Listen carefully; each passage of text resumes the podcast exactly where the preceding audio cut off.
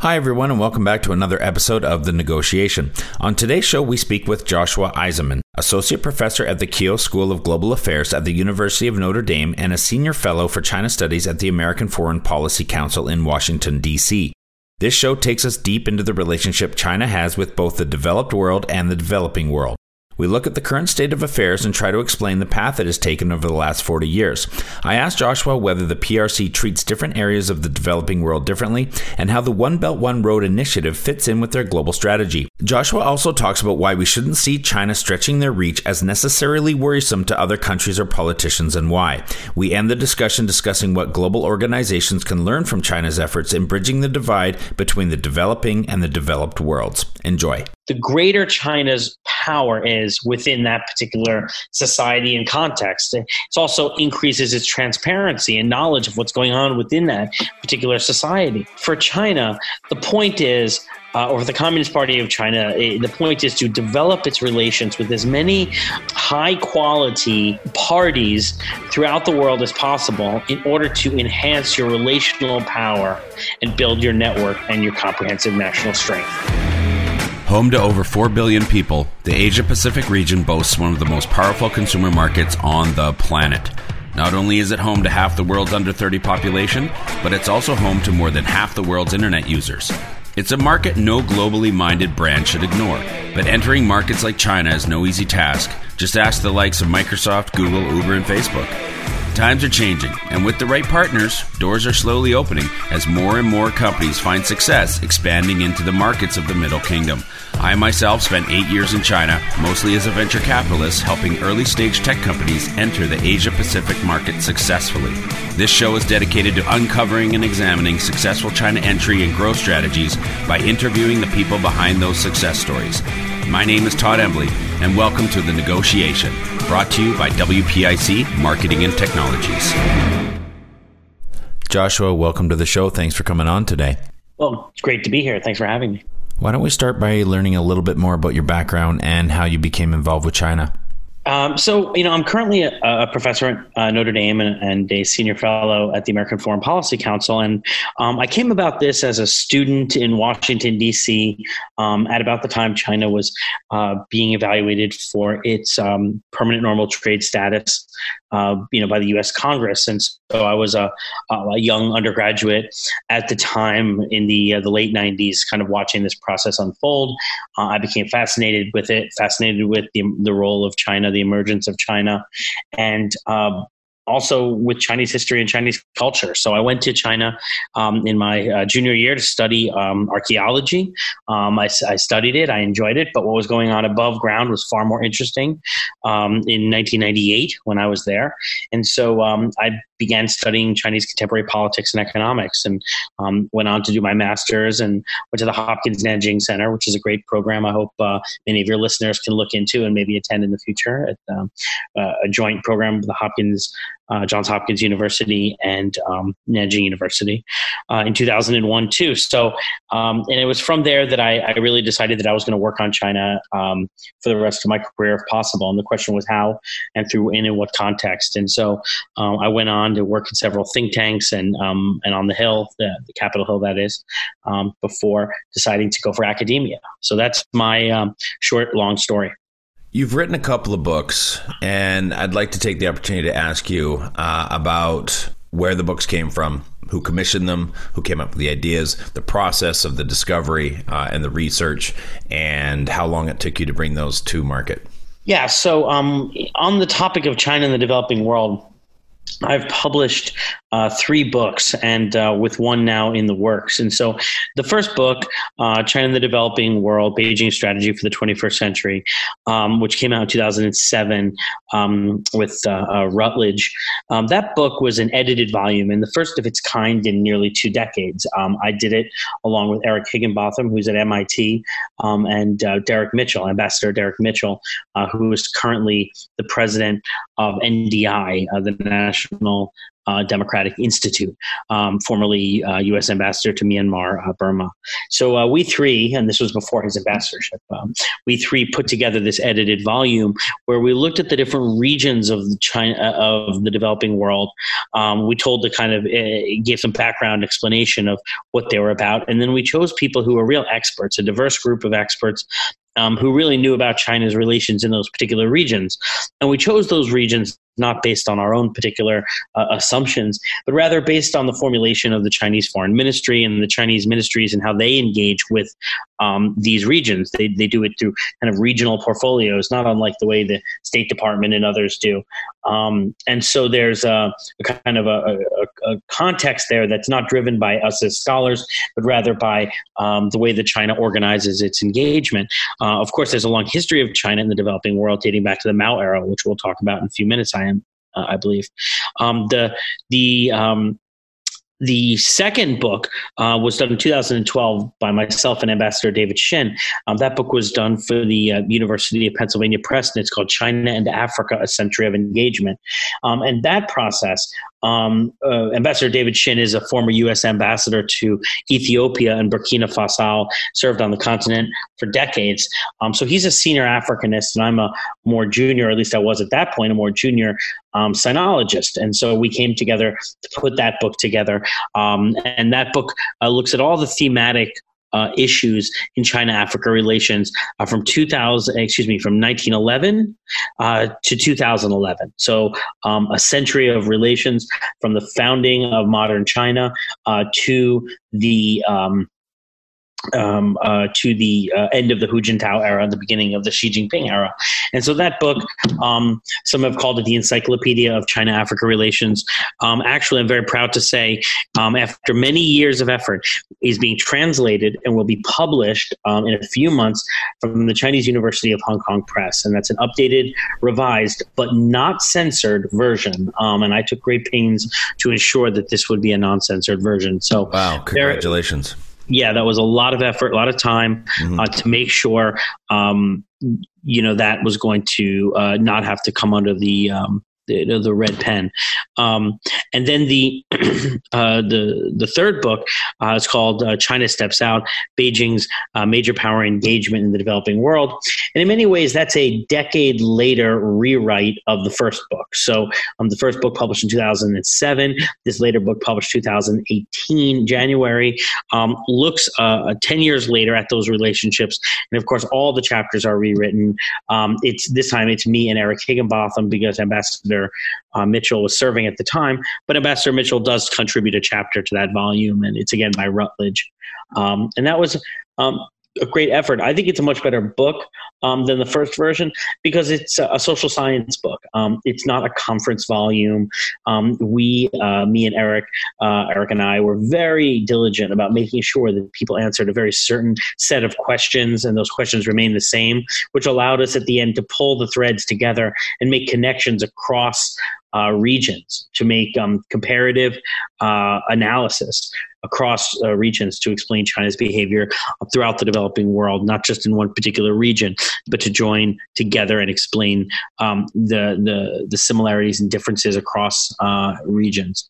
Um, and um, and now a new book that Ambassador Shinn and I are doing right now um, is about the China-Africa security and and uh, political relationship because that is the relationship or the part of the relationship that is really growing the fastest. That we see the Communist Party of China and we see the People's Liberation Army really expanding their linkages in Africa. And of course, this is a kind of microcosm of what we've seen in other uh, areas of the developing world. So, uh, for those who are interested in Africa, which is of course an important region of the developing world, I think there are a lot of things you can understand from that uh, set of relationships that are travelable, if you will, to other uh, developing regions. So um, that's the work um, you know that I've done on this particular topic. I also wrote a book called China, uh, uh, excuse me, Red China's Green Revolution, and that book looks at how China itself uh, went about um, agricultural growth during the Mao era. But that's a different topic. We're going to talk about Africa. We're going to talk about the One Belt One Road a little bit later. But just broadly speaking, how would you characterize China's relationship with the developing world right now? It's it's certainly emerging and re-emerging. It's becoming more and more important, and um, this is very different than many um, IR theorists would expect. Um, they might say uh, China, as a rising power, is very interested in its engagement with the United States and other large powers, and that is true. But it's not the whole story. And the way that China has engaged the developing world, I think, is uh, not the way that you know traditional Western IR theory would predict that it did, but still, um, its relations with the developing world in many ways are uh, an important factor in its relations with major countries. Um, let, that being said, let me step back for a second and categorize these relations, if I might. Um, the way that I think of China's relations uh, with African countries and almost all developing countries, with the exception of perhaps India, is what I call comprehensive asymmetry. Um, what that means is that China has a symmetry, um, asymmetric advantage. It is more powerful and larger than all the developing countries on three measures: um, the international level, so comprehensive national strength. You think of you know military, size of economy, um, total amount of population, etc. Um, the state level, where it's got state capacity, state structures, and coordination, which are um, uh, in excess of almost all developing countries, and at the working or human level, where officials' training and preparation exceeds that of their interlocutors on the other side. Um, so, taken together, these three asymmetries are manifest in terms of imbalances and flows of trade, uh, capital aid, as well as the resources available to policymakers, which in turn constrain the developing countries' knowledge and options. So, um, it's really this kind of interlocking asymmetry which which dominates the relationship. And so, but it's not, for example, um, necessary that it be the case. For instance, we could examine the case of, say, Singapore, Israel, where these are countries which, on the international level, have uh, less comprehensive national strength than China, but perhaps on the state level and the working level are actually better coordinated and have advantages. But in the developing world, that's not the case. And so China really can dominate its relations with developing countries. It holds this, this real power, particularly in bilateral relations, which um, it tends to pursue with uh, developing countries. So that's how I would kind of categorize the broader relationship with the developing world. How has that relationship potentially changed over the last 40 years and then maybe the last 20 years? And what has propagated these changes? The developing world or what was known as the Third World, played a really important role for China during the Mao era. Um, and that was because China was isolated uh, diplomatically, um, caught between the imperialist US, quote unquote, and the revisionist Soviet Union, quote unquote. Um, the revolutionary Chinese under Mao Zedong sought to gain friends and influence people throughout the developing nations of the world and brandish their credentials as revolutionaries um, and bemoan others for either their imperial or revisionist tendencies. Um, and so this was a really important aspect of it. The the Afro Asian or the Asia Afro um, conferences in the '60s, um, and uh, and Enlai's famous 1963 or 62 trip to uh, Africa, uh, very important um, kind of cornerstone, touchstone moments. Um, the, of course, the Bandung Conference um, as well in 1953, where China was reaching out and you know, trying to claim leadership uh, among a, a, community of developing nations, um, and in doing so, to kind of establish itself and gain credibility on the stage. And this, in many ways, culminates in China resuming its position in the um, UN Security Council with the support of many developing nations, African nations in particular. Um, then, during the the Deng era, we see that developing uh, nations took on a less important role uh, in Chinese foreign policy, um, where China Began to focus on overseas Chinese communities in the West, overseas Chinese communities in Taiwan and Hong Kong, uh, building economic linkages with uh, the United States and Europe and markets. Um, you know, during that period, China's relations with the developing world uh, were minimized and not seen as important or as important. I would say this begins to change in about the year 2000 with the establishment of the Forum on China Africa Cooperation, which then leads to the establishment of numerous other multinational forums which are created by China to engage entire developing regions, whether it be Latin America or um, Arab uh, states, uh, as I said, Africa, now uh, Eastern Europe, etc. So uh, ASEAN um, in, in Southeast Asia. So this uh, e- e- beginning to engage these nations, but on China's terms and through the institutions and the agenda that China is setting, um, is really a major change. And this begins under the Jiang Zemin era with this kind of going out policy um, that China begins to pursue. And um, it, evolves, but it remains consistent over the Hu Jintao era. And then it, it really explodes um, in the Xi Jinping era um, under the One Belt, One Road or Belt and Road or uh, initiative. And this expansion, this rapid expansion of China's engagement with the developing world um, is really like nothing we've seen before.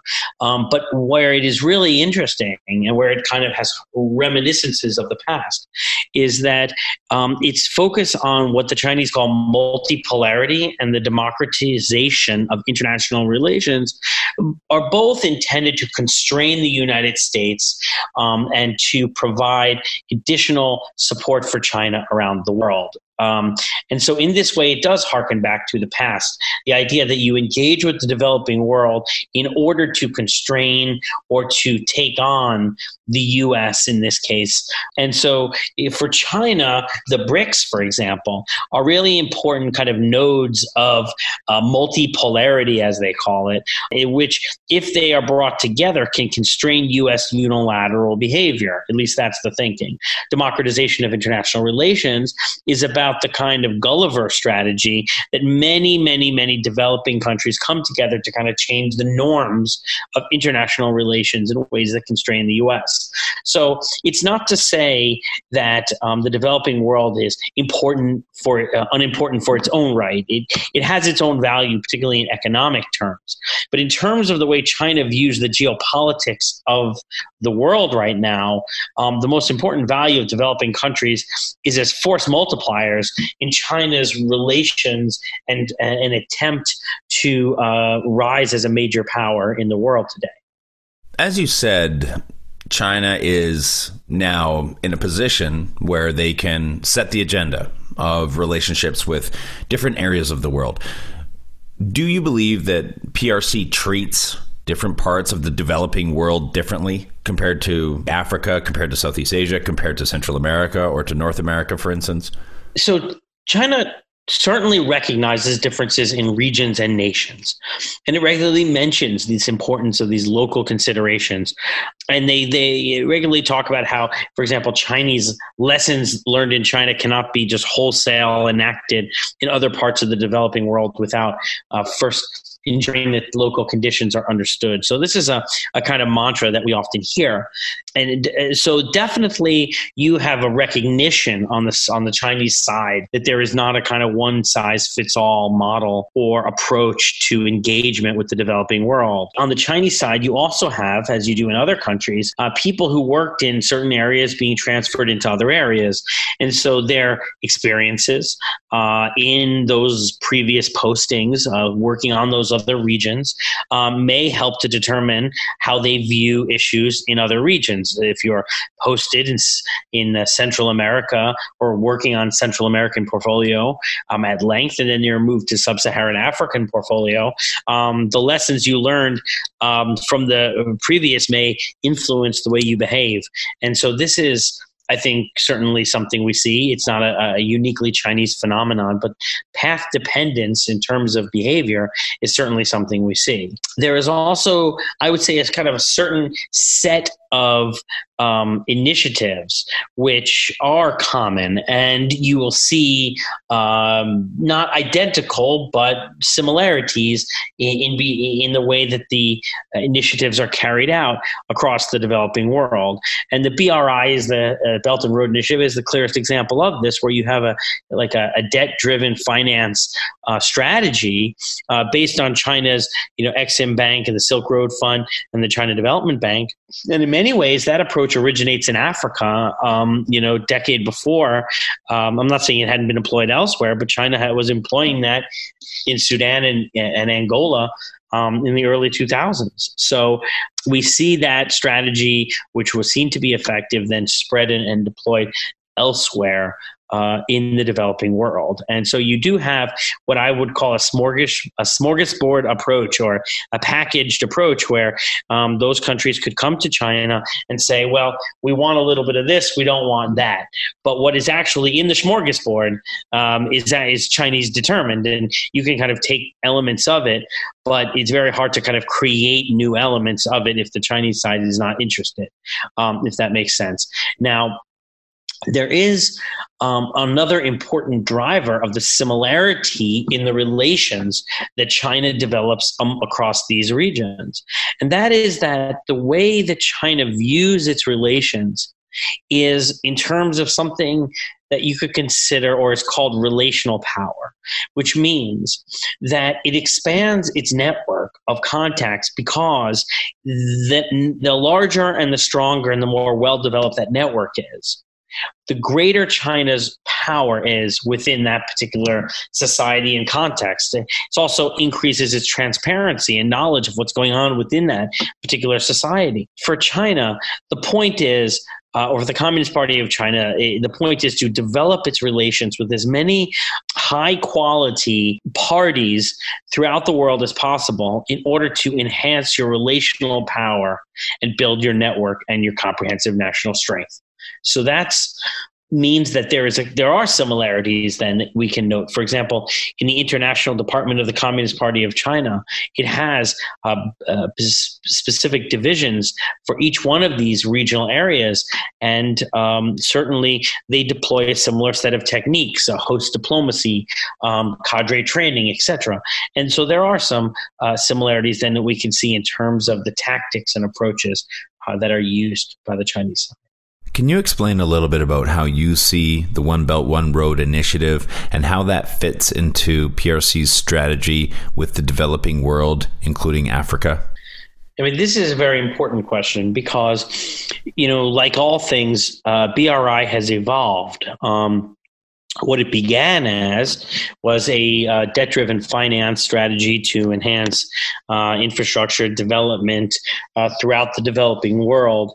Um, and as I said before, a lot of that approach began. Um, you know, in Africa, and then is was deployed elsewhere. Um, however, it's expanded in numerous ways that have now essentially rendered it indistinguishable from China's overall strategy from the developing world. So let me explain further. So, eh, BRI uh, did not initially include Africa. Uh, it did not include certain places. It did not include Latin America, uh, but it does now. Which is to say that the uh, initial strategy was a primarily Asia-based strategy, uh, if not entirely Asia-based. Um, and it is now beyond that. It is well, maybe it included a maritime Silk Road stop in Kenya uh, or Djibouti, but it did not include, you know, I don't know, Nigeria, Congo, and these other places which are now part of the strategy. So it's now expanded geographically to include all areas of the developing world. Um, it, topically, it has gone beyond simple infrastructure construction to uh, the development of uh, you know first high tech infrastructure, not just roads and bridges, but 5G networks and facial recognition software, and um, you know all types of different security and you know all types of you know what they call the um, the smart cities strategy has been nested into the Belt and Road Initiative, uh, become indistinguishable again from it, so that um, China's spread of 5G through Huawei is part of the Belt and Road. There's really no way to uh, separate it from that. Um, and so there's um, an expansion you know, in terms of what the Belt and Road includes and the topics. Um, and I would also say there's an expansion in terms of the ambition of it, and this goes to the geography and also the topics, but just the general objectives of it seem to be um, just really um, intensified. So um, it, this is not just about uh, building out uh, infrastructure. It's also about creating a new world order to some degree, and that's maybe that was the original intention, or maybe it's kind of just grown. But um, in terms of China's strategy with the developing world, it now becomes indistinguishable from BRI. BRI is China's strategy in the developing world. Um, and so what's interesting is that BRI, now that it's reaching out to Italy and all these other places, um, is essentially linking China's strategy with the developing world to China's strategy with the developed world. And uh, it is also tying together China to developing countries financially and politically and bringing them directly under China's influence. So I would say you know there there there was a point where BRI was a, a portion of China in the developing world, but I would say that circle has grown so uh, so large that it now essentially overshadows China in the developing world. It encompasses China in the developing world. So, um, the, the, so I guess the question now is: if BRI has become everything, has it become nothing?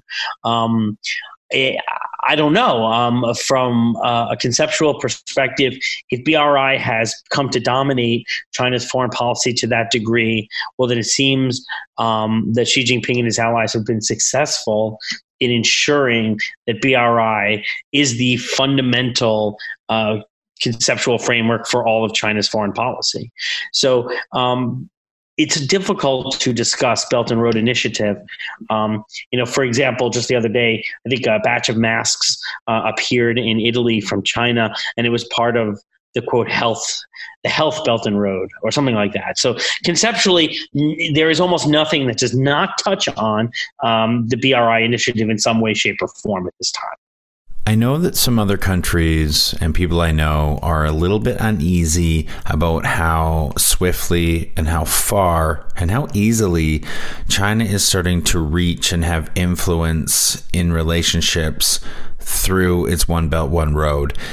Can you talk those people off the ledge of unease in that this is not something that the world needs to be worried about as far as trying to assert a dominance of power? China does not want to take the rewards, if you will, of its economic ascent mm. and hand them over to these countries and not get paid back. It um, it wants everything. It wants the benefit of the political bump that comes with giving a loan. It wants to be paid back and it wants to enhance the relationship. This is not a giveaway because that that itself is an unsustainable approach to engaging these countries. So what they want to do is establish um, a kind of dependency relationship, but to steal an old phrase. Um, but what they do not want to do, in my opinion, at this point anyway, is to indebt these countries to the extent that they spook other countries from engaging China or they forestall future types of engagements economic right because it's very important to perceive of this in the chinese context um, and this is professor Qin Yaqing at um, the China Foreign Affairs University wrote a book on relationality, uh, mm-hmm. uh, published by um, Cambridge University Press not too long ago. Mm. What he talks about is this development of a relationship um, through renqing, and renqing is kind of a, uh, like a favor, yeah. where um, I do you a favor, and then you owe me a favor. Sounds like and it's only yeah, it's it's it's it's like guanxi, but when I do a renqing for you, then it's up to you to know that you have to return that renqing to me, mm-hmm. and then and then it's through this development of our relationship where I do favors for you and you do favors for me that we build our relationship together to our mutual common benefit and our mutual uh, uh, good. So this is, I think, how uh, China sees these relationships, and so it would be perhaps short-sighted to um, call in loans the way a banker on Wall Street might, um, in a very you know short-sighted way. And in fact, China would rather renegotiate those loans out and keep the relationship, which to them is perhaps more important. So, um, from those criticisms that China has received from its engagement in Malaysia, from Mohammed Mahathir, from mm. other engagements um, that have not gone very well, um, you can see that when it receives this kind of pushback, it, it, its first inclination is rarely to say, call in the loan Um, in fact, it, it would rather portray itself as a benevolent uh, partner, a large, powerful, yet benevolent partner, in order to maintain all of the uh, uh, sunken costs of the relationship, all of those renqing, all of those favors that have been done, they're all gone if you uh, destroy the relationship. And the relational power created is, is dissipated and is of no value to you is China. So there, there would be little value from a strategic perspective to destroy the relationship and get paid back your money if the money to you is relatively small and the relationship is relatively important. But at the same time, you can't create a moral hazard problem by simply handing out checks unsustainably. So you need to uh, find a balance between this. And so this is, I think, what's um, the best way to conceive of the relationship. Because if every country that borrowed money from China uh, defaulted on the debt, gave up its ports, I mean, you you know when when uh, Sri Lanka uh, gave the 99 year lease of Port Hambantota to China. Mm-hmm. The, the, the uproar that one incident caused. Imagine if that mm-hmm. were multiplied three, four, five times. The public diplomacy of it would almost be enough to forestall any future development of BRI. True. So um, you you know I agree with you that that that may may be in the backs of some people's minds, but I think that's almost it would be too smart by half. It would be destroying yeah. the golden goose. Uh, uh, good way of putting it. You know, destroy the golden goose because yeah. You, yeah, you'd get that money, but it would be worthless in the long term because you destroy the BRI concept. Okay, last topic to tie it all together.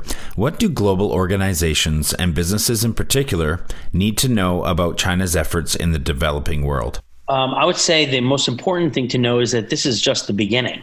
Um, you know, this is uh, we have finished stage one. Stage one was basically 2000 to 2020, and now we are graduated into a much more mature China uh, Chinese relationship with these developing countries.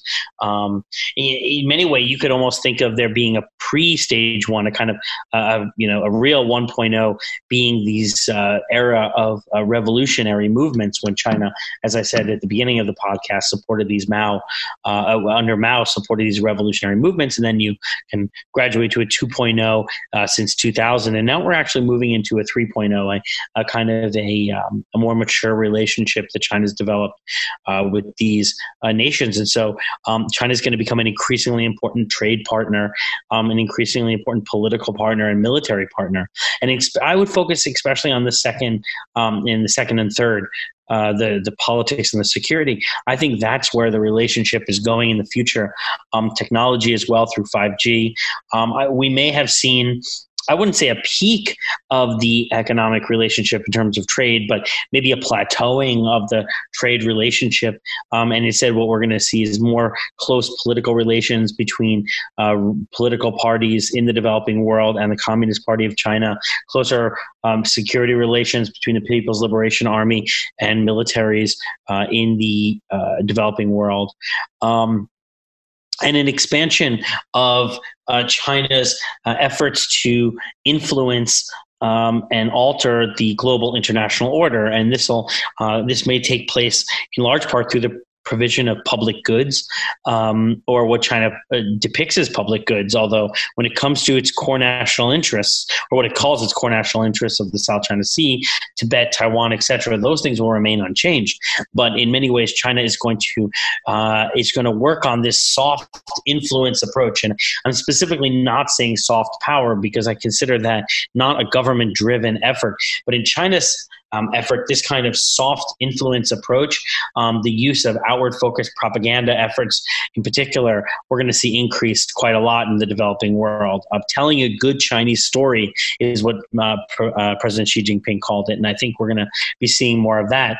Um, in terms of um, the businesses and, and global organizations, I think the important thing for them to know, if they don't know it already, is that um, is this concept that we'd mentioned before of renqing, and that when you know a Chinese partner does a favor for you, it's in the context of expecting that you would do one for them in return. That one hand is going to wash the other, and that you'll be in their Rolodex, and they may call on you to do a favor. And if you don't do that favor, um, then you will feel um, guilt and shame, and you may not have another favor done for you in return, and therefore there is a pressure on you. And so th- that essentially the point I'm driving home is if you're an organization or a business with dealing with China, um, that this is the kind of uh, engagement uh, you should be expecting because it's kind of rooted, as uh, Qin Yaqing talks about it, in the Confucian cultural community uh, of China. And so, you know, as you engage China, you should be prepared to be part of this kind of relationship and to understand that by accepting a favor, you are in fact, um, I wouldn't say committing yourself, but in some to some degree, committing yourself to either doing a favor in return or to to the shame and guilt that's associated with not being able to fulfill um, that renqing circle to Juan renqing. So I think it's an important concept, and um, I think Professor Qin Yaqing's work on this is an, is an interesting addition to the literature. So I think it helps us to understand um, how China engages organizations and actors um, in the international uh, relations space, and why it's important for us to um, understand why China is so interested in preserving relationships, even when in the short term it seems that those relationships are actually doing it financial harm. And so I think that that's a, a kind of maybe an important way to to think about it. And I think one other thing uh, I will leave your listeners with, and that is never to forget that the Communist Party of China is a political organization first and foremost. That it has economic means, it has political means, and it has military means to achieving its political objectives. But its objectives are always political. And those political objectives, uh, first and foremost, include controlling China. Um, but now they are expanding uh, to other issues and other elements as well. So to never misunderstand and believe that simply because you went to Harvard Business School and he went to Harvard Business School, that you both have the same objective. Chinese businessmen ultimately are under the leadership of the Communist Party of China, whether they wish to admit it or not. And um, uh, your listeners that are businesses in particular should uh, be well to keep that in mind and to never um, assume or ask of their Chinese interlocutors to be able to do things, um, or to assume that Chinese interlocutors can do things that are beyond what the party would prescribe them to do. Um, and this gets directly to the issue of Huawei uh, claiming that it doesn't have to answer to the Chinese government, which of course it does. Of course it does. Uh, maybe I'll leave you uh, leave you with that, and um, thank you very much for having me here today. Joshua, it's been an absolute pleasure having you on the show. Thank you so much for coming on today. My pleasure. Growing a company is hard. Doing it in a foreign market? Exponentially so. The best piece of advice I can give you is not to do it alone. When you start looking across the pond for further expansion possibilities, and I sincerely hope that you do, make sure you choose the right partners to do it with. My good friends at WPIC Marketing and Technologies have almost 20 years of experience helping brands just like yours enter China. I hope you enjoyed this episode of The Negotiation, and if you're interested in being a guest or want to connect with me or any of our team, please reach out to us at podcast at WPIC.co. And be sure to rate, comment, and subscribe wherever you get your podcasts. Zaijian.